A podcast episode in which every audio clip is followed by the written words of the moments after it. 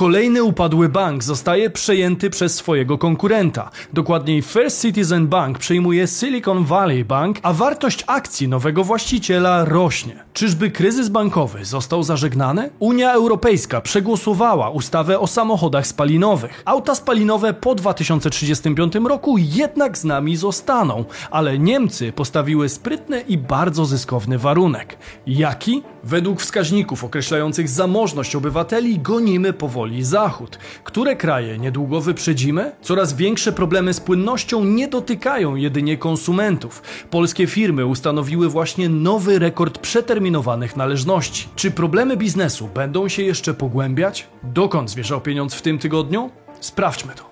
Bizweek. Cotygodniowy przegląd świata biznesu i finansów. Cześć, tutaj Damian Olszewski i witam Was serdecznie w programie Praktycznie o Pieniądzach i informacyjnej serii Bizweek, gdzie co tydzień otrzymujecie dawkę najważniejszych informacji ze świata biznesu i finansów. Dlatego warto subskrybować kanał, aby być na bieżąco z tym, co dzieje się w naszych portfelach. Bo jak zwykle działo się sporo i warto poszerzać z nami własną świadomość finansową. Stałych widzów proszę o kredyt zaufania w postaci łapki w górę, aby nakarmić smoka algorytmu. Tymczasem czas to pieniądz, więc Zaczynajmy. SVB znalazł kupca. First Citizens Bank nowym właścicielem upadłego banku. Bank z północnej Karoliny pod nazwą First Citizens Bank ogłosił przejęcie upadłego Silicon Valley Banku. Poinformowała w niedzielę amerykańska FDIC. Inwestorzy odetchnęli z ulgą, a co za tym idzie również i rynek. W poniedziałek indeksy giełdowe delikatnie poszły w górę. Dow Jones Industrial o 0,71%, a S&P 500 o 1%. Jednak nie tylko indeksy zyskały, ale przede wszystkim znacząco wzrosła wartość akcji nowego właściciela SVB, na które inwestorzy wręcz się rzucili. W piątek w zeszłym tygodniu akcje banku były warte 582 dolary. W poniedziałek jednak ich wartość była już w okolicach 900 dolarów, a w momencie nagrywania materiału są już powyżej 940 dolarów. Jak widać inwestorzy uważają zakup SVB za trafiony, a dodatkowy wzrost nastąpił po dalszych rządowych deklaracjach wsparcia sektora bankowego za wszelką cenę. Fed co prawda jeszcze nie zdecydował jakiego wsparcia mógłby udzielić. Eksperci uważają jednak, że nawet bez niego First Citizens Bank jest na tyle stabilny, że poradzi sobie bez natychmiastowej pomocy ze strony rządu. Podobne gigantyczne pieniądze w wysokości 100 miliardów franków popłyną do banku UBS po przejęciu Credit Suisse. Inwestorzy spodziewają się więc pewnie, że podobna sytuacja będzie miała miejsce i tutaj. Jeśli jeszcze nie wiecie, co wydarzyło się w Szwajcarii, która mocno zachwiała ostatnio opinią bezpiecznej bankowości, to zapraszam do tego odcinka. Na jakich warunkach doszło do przejęcia Silicon Valley Banku? Transakcja obejmuje zakup aktywów o wartości około 72 miliardów dolarów z dyskontem 16,5 miliarda dolarów. W zarządzie komisarycznym FDIC pozostanie 90 miliardów dolarów w papierach wartościowych i innych aktywach. Ile oddziałów SVB przejmie First Citizens Bank? Jak podała Federalna Korporacja Gwarantowania Depozytów, czyli FDIC, 17 byłych oddziałów Silicon Valley Bank zostanie otwartych jako First Citizens Bank and Trust Company w poniedziałek 27 marca 2023 roku. Czy sytuacja sektora bankowego jest już zatem stabilna i można swobodnie odetchnąć? Chyba jeszcze nie, choć wygląda na to, że zmierzamy ku lepszemu. Jak twierdzi Shane Elliott, prezes Australia and New Zealand Bank Group, nie sądzę, że można odetchnąć z ulgą i powiedzieć, że wszystko jest w porządku. Sytuacja Silicon Valley Banku i Credit Suisse została rozwiązana. Życie wraca do normy. Takie rzeczy w gospodarce z reguły zostają na długi okres czasu. Ogień na pewno nie został jeszcze w pełni ugaszony i w różnych rejonach świata sektor bankowy może odczuć jeszcze reperkusje ostatnich wydarzeń. Zatem dajcie znać w komentarzu, czy chcielibyście zobaczyć, jak wobec tych wydarzeń zachowa się polski segment bankowy i czy jest czego się obawiać. Oprócz potencjalnego upadku banku, nasze pieniądze mogą także dostać się w niepowołanie powołane ręce za pomocą kradzieży danych. Na szczęście istnieją takie rozwiązania jak Surfshark VPN, które ogranicza ryzyko wystąpienia takiej sytuacji. VPN to tak zwana wirtualna sieć prywatna, która ukrywa naszą aktywność w sieci. W skrócie, dzięki niej jesteśmy w mniejszym stopniu narażeni na wyciek naszych haseł, zdjęć, filmów czy wrażliwych danych. Warto pamiętać, że w trakcie surfowania po internecie możemy być o jedno kliknięcie od przejęcia cennych informacji na nasz temat. Po ich pozyskaniu cyberprzestępca może może włamać się na nasze konto, wziąć chwilówkę bądź napisać do naszej rodziny i przyjaciół z prośbą o pieniądze. Surfshark VPN zapewnia dodatkową barierę ochronną dla naszych danych, przez co obniżamy prawdopodobieństwo wystąpienia takiego zdarzenia. VPN szyfruje naszą aktywność w sieci, umożliwia zmianę adresu IP oraz pozwala włączyć tryb kamuflażu. Dzięki niemu możemy także przełączyć swoją lokalizację na inny region świata i uzyskać dostęp do stron i zasobów internetu dostępnych dla innych krajów. Surfshark to również jedyny VPN, który możemy zainstalować na dowolnej liczbie urządzeń. Dają też 30 dni gwarancji zwrotu pieniędzy, więc jeśli uznacie, że Wam nie odpowiada, to można zrezygnować bez żadnych konsekwencji. Z kodem Damian Olszewski uzyskacie 83% zniżki i 3 miesiące za darmo. Link znajdziecie w opisie filmu i przypiętym komentarzu. Parytet siły nabywczej w Polsce rośnie. Ostatnie 3 lata były prawdziwym wyzwaniem dla wielu gospodarek. Niektóre kraje poradziły sobie jednak z nim lepiej niż inne. Wygląda na to, że pod tym względem całkiem nieźle wypadliśmy na tle Europy. Wskaźnikiem, który wyznacza zamożność obywateli jest tak zwany parytet siły nabywczej. W 2022 roku PKB per capita z uwzględnieniem parytetu siły nabywczej w naszym kraju osiągnął 79% średniej wartości w Unii Europejskiej. To wzrost o 6% w porównaniu do okresu przed pandemią. Jest to o tyle dobry wynik, że kilka krajów, które uważane są za zdecydowanie bardziej zamożne,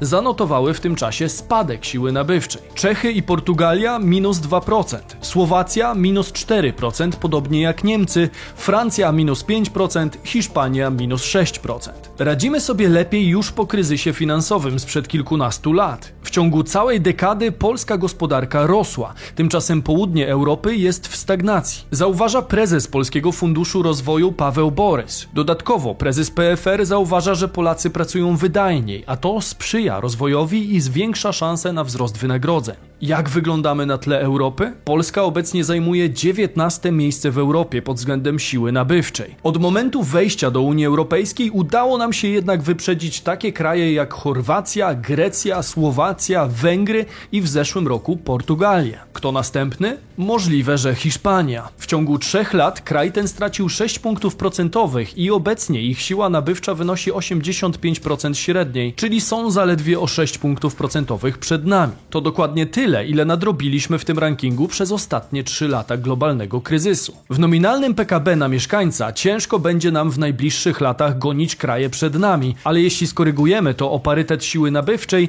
rzeczywiście w dekadę mamy szansę dogonić lub przeskoczyć nawet takie kraje jak Włochy i Hiszpania. Nie wpadajmy jednak w zbyt duży samozachwyt, bo po pierwsze nadal mowa o całej dekadzie, a po drugie nie oznacza to, że nagle przeciętny Kowalski poziomem zamożności będzie w okolicach przeciętnego Włocha czy Hiszpana. W przypadku różnic majątkowych wypadamy znacznie gorzej. No cóż, nie od razu Rzym zbudowano. My dopiero gonimy Zachód pod względem dochodów i żyjemy w kapitalizmie stosunkowo krótko. Ostatnie dekady pozwoliły krajom takim jak Włochy czy Hiszpania zgromadzić potężny kapitał, który wpływa na majętność mieszkańców. Sukcesywnie jednak pniemy się w górę i być może przy obecnych problemach wymienionych gospodarek nasze PKB na mieszkańca w dekadę osiągnie poziom choćby włoski.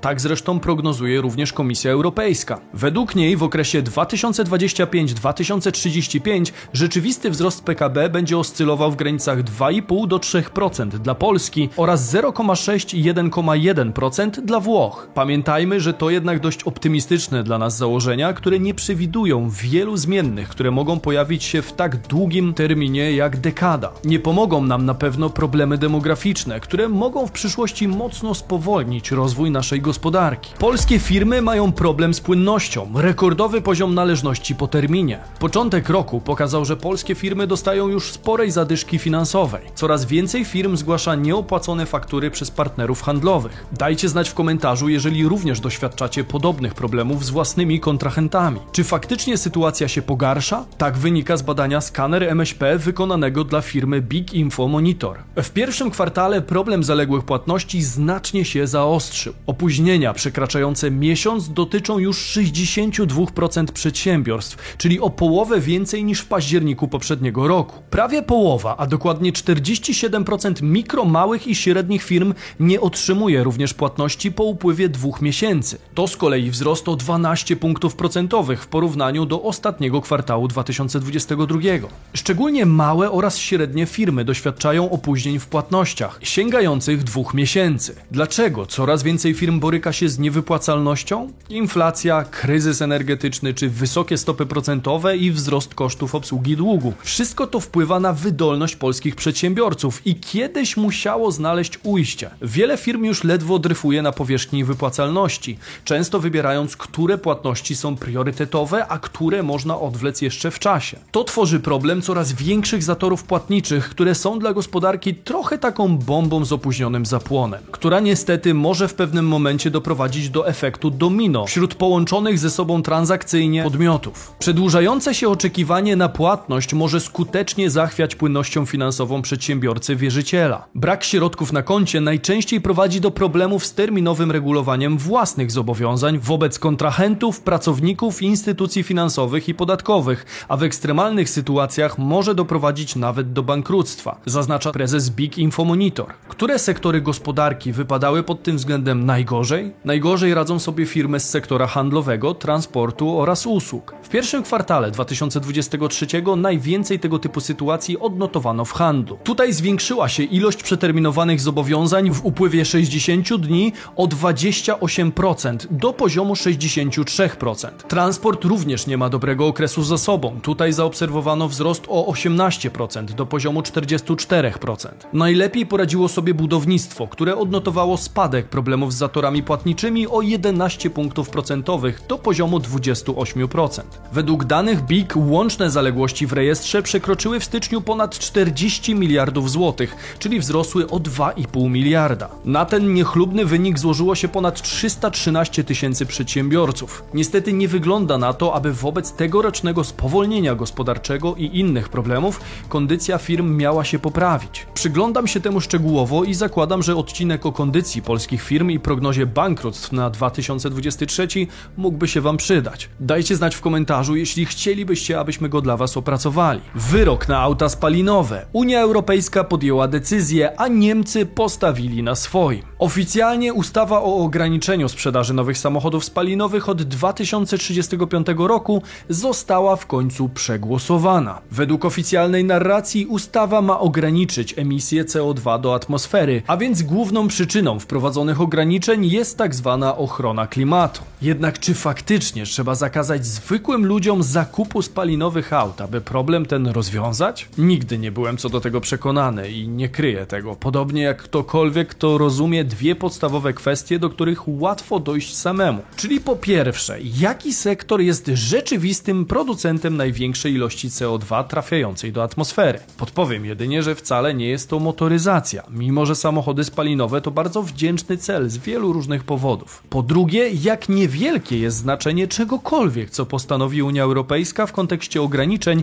w porównaniu z ogólnoświatową produkcją prawdziwych potentatów CO2, takich jak Chiny czy Indie. Ekofilozofia Unii ma rzecz jasna również wyprzedzać swoje czasy i zapewniać nam pewną przewagę technologiczną, ale w planie tym tkwi spora ilość dziur logicznych i dużych niewiadomych. To jednak temat na zupełnie inny odcinek. W całej puli zanieczyszczeń segmentu motoryzacji samochody osobowe odpowiadają za ponad 60% wszystkich emisji CO2 z transportu drogowego w Europie. Jednak gdyby wziąć pod uwagę ilość takich jednostek ułatwiających codzienne przemieszczanie się milionom obywateli i skalę dotkliwości tego typu restrykcji od 2035 roku, to pewnie co mądrzejszy urzędnik znalazłby cel bardziej przemyślany, jak na przykład mocno energożerne silniki w transporcie wodnym, które jednostkowo generują wielokrotnie większe zanieczyszczenie. Przekonuje się nas jednak, że rozwiązanie, które dotknie bezpośrednio kieszeni milionów obywateli, jest tym najlepszym i niewiele da się z tym zrobić. Jednak w końcu nastąpił pewien zwrot w tej narracji w Brukseli, a konkretnie zmieniło się zdanie Niemców. Niemcy na początku zablokowały ustawę aż do tej chwili. Co zatem się zmieniło, że nagle zielone światło zostało odblokowane? Dla Niemców sporo. Dlaczego w ogóle w pierwszej kolejności nasi zachodni sąsiedzi blokowali ustawę, skoro głoszą oficjalnie, że są za zieloną energią? Oficjalnie Niemcy mają obawy związane z ograniczeniem miejsc pracy oraz, jak twierdzi Christian Lindner, zakaz sprzedaży samochodów spalinowych jest godny pożałowania i może prowadzić do utraty możliwości przemieszczania się przez osoby o niższych dochodach. Wow! Doprawdy? Po takim czasie w końcu ktoś to zauważył? Czy jest w ogóle możliwe, aby urzędnicy do tej pory nie zdawali sobie z tego sprawy, a dopiero teraz komuś zapaliła się lampka co do reperkusji takich ograniczeń? Nie no, co wy. Jak nie wiadomo o co chodzi, to chodzi o Sami dokończcie. Niemcy doszli po prostu do wniosku, że tego typu ograniczenia nie powinny dotyczyć używanej technologii, a samego paliwa. Najprawdopodobniej w końcu doszło do głosu lobby motoryzacyjne. Niemcy są prawdziwą potęgą w tej dziedzinie. Wystarczy spojrzeć na rozpiętość grupy Volkswagen, w której skład wchodzi Volkswagen samochody osobowe, Volkswagen samochody dostawcze, Skoda, Seat, Cupra, Audi, Lamborghini, Bentley, Bugatti, Scania i Porsche. Ciężko zapomnieć też o takich koncernach jak Mercedes-Benz czy BMW, bo samochodów tych marek na polskich drogach jest całkiem sporo. Niemiecka branża motoryzacyjna zatrudnia ponad 800 tysięcy osób i w kontekście rozmiarów tego przemysłu zajmuje czwarte miejsce na świecie, ustępując jedynie Chinom, Japonii i Stanom Zjednoczonym. W 2021 roku przychody z rynku zagranicznego wyniosły niemal 274 miliardy euro, czyli wzrosły o 10% w porównaniu porównaniu do roku 2020. Eksport w przemyśle motoryzacyjnym stanowił ponad 13% całkowitego eksportu Niemiec w 2021. Przychody na rynku krajowym osiągnęły niemal 137 miliardów euro. Łatwo z tego wyliczyć łączny zysk branży motoryzacyjnej w Niemczech, który wyniósł ponad 410 miliardów euro. Zatem co się stało, że Niemcy zmienili zdanie i zagłosowali za nową ustawą? Krótka odpowiedź brzmi energia syntetyczna. Niemcy postawili produkcyjny warunek. Po 2035 będzie można produkować samochody spalinowe, jeśli te będą napędzane paliwem syntetycznym. Pojazdy wyposażone w silnik spalinowy będą mogły być rejestrowane po 2035 roku, jeśli będą wykorzystywać wyłącznie paliwa neutralne pod względem emisji CO2, przekazał niemiecki minister transportu Volker Wissing. Jak się pewnie domyślacie, produkcja nowego paliwa mocno ruszyła z kopyta. Porsche razem z firmą Siemens, czyli dwa niemieckie koncerny, wybudowały fabrykę paliw syntetycznych w Chile. Zgodnie z planem, fabryka Porsche ma produkować 550 milionów litrów paliwa rocznie do 2027 roku. Po zatwierdzeniu wyjątku co do samochodów spalinowych przez Komisję Europejską,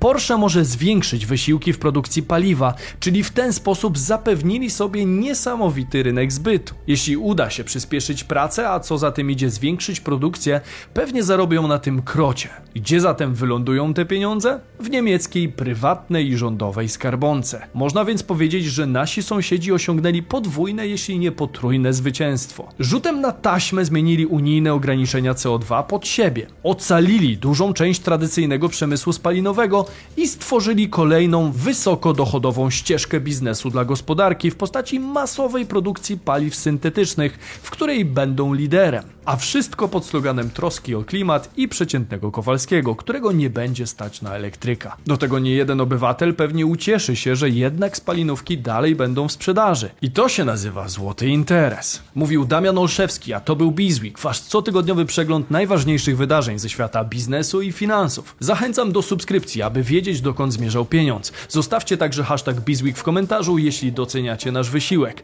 Do zobaczenia w sobotę i niedzielę o 15. Cześć!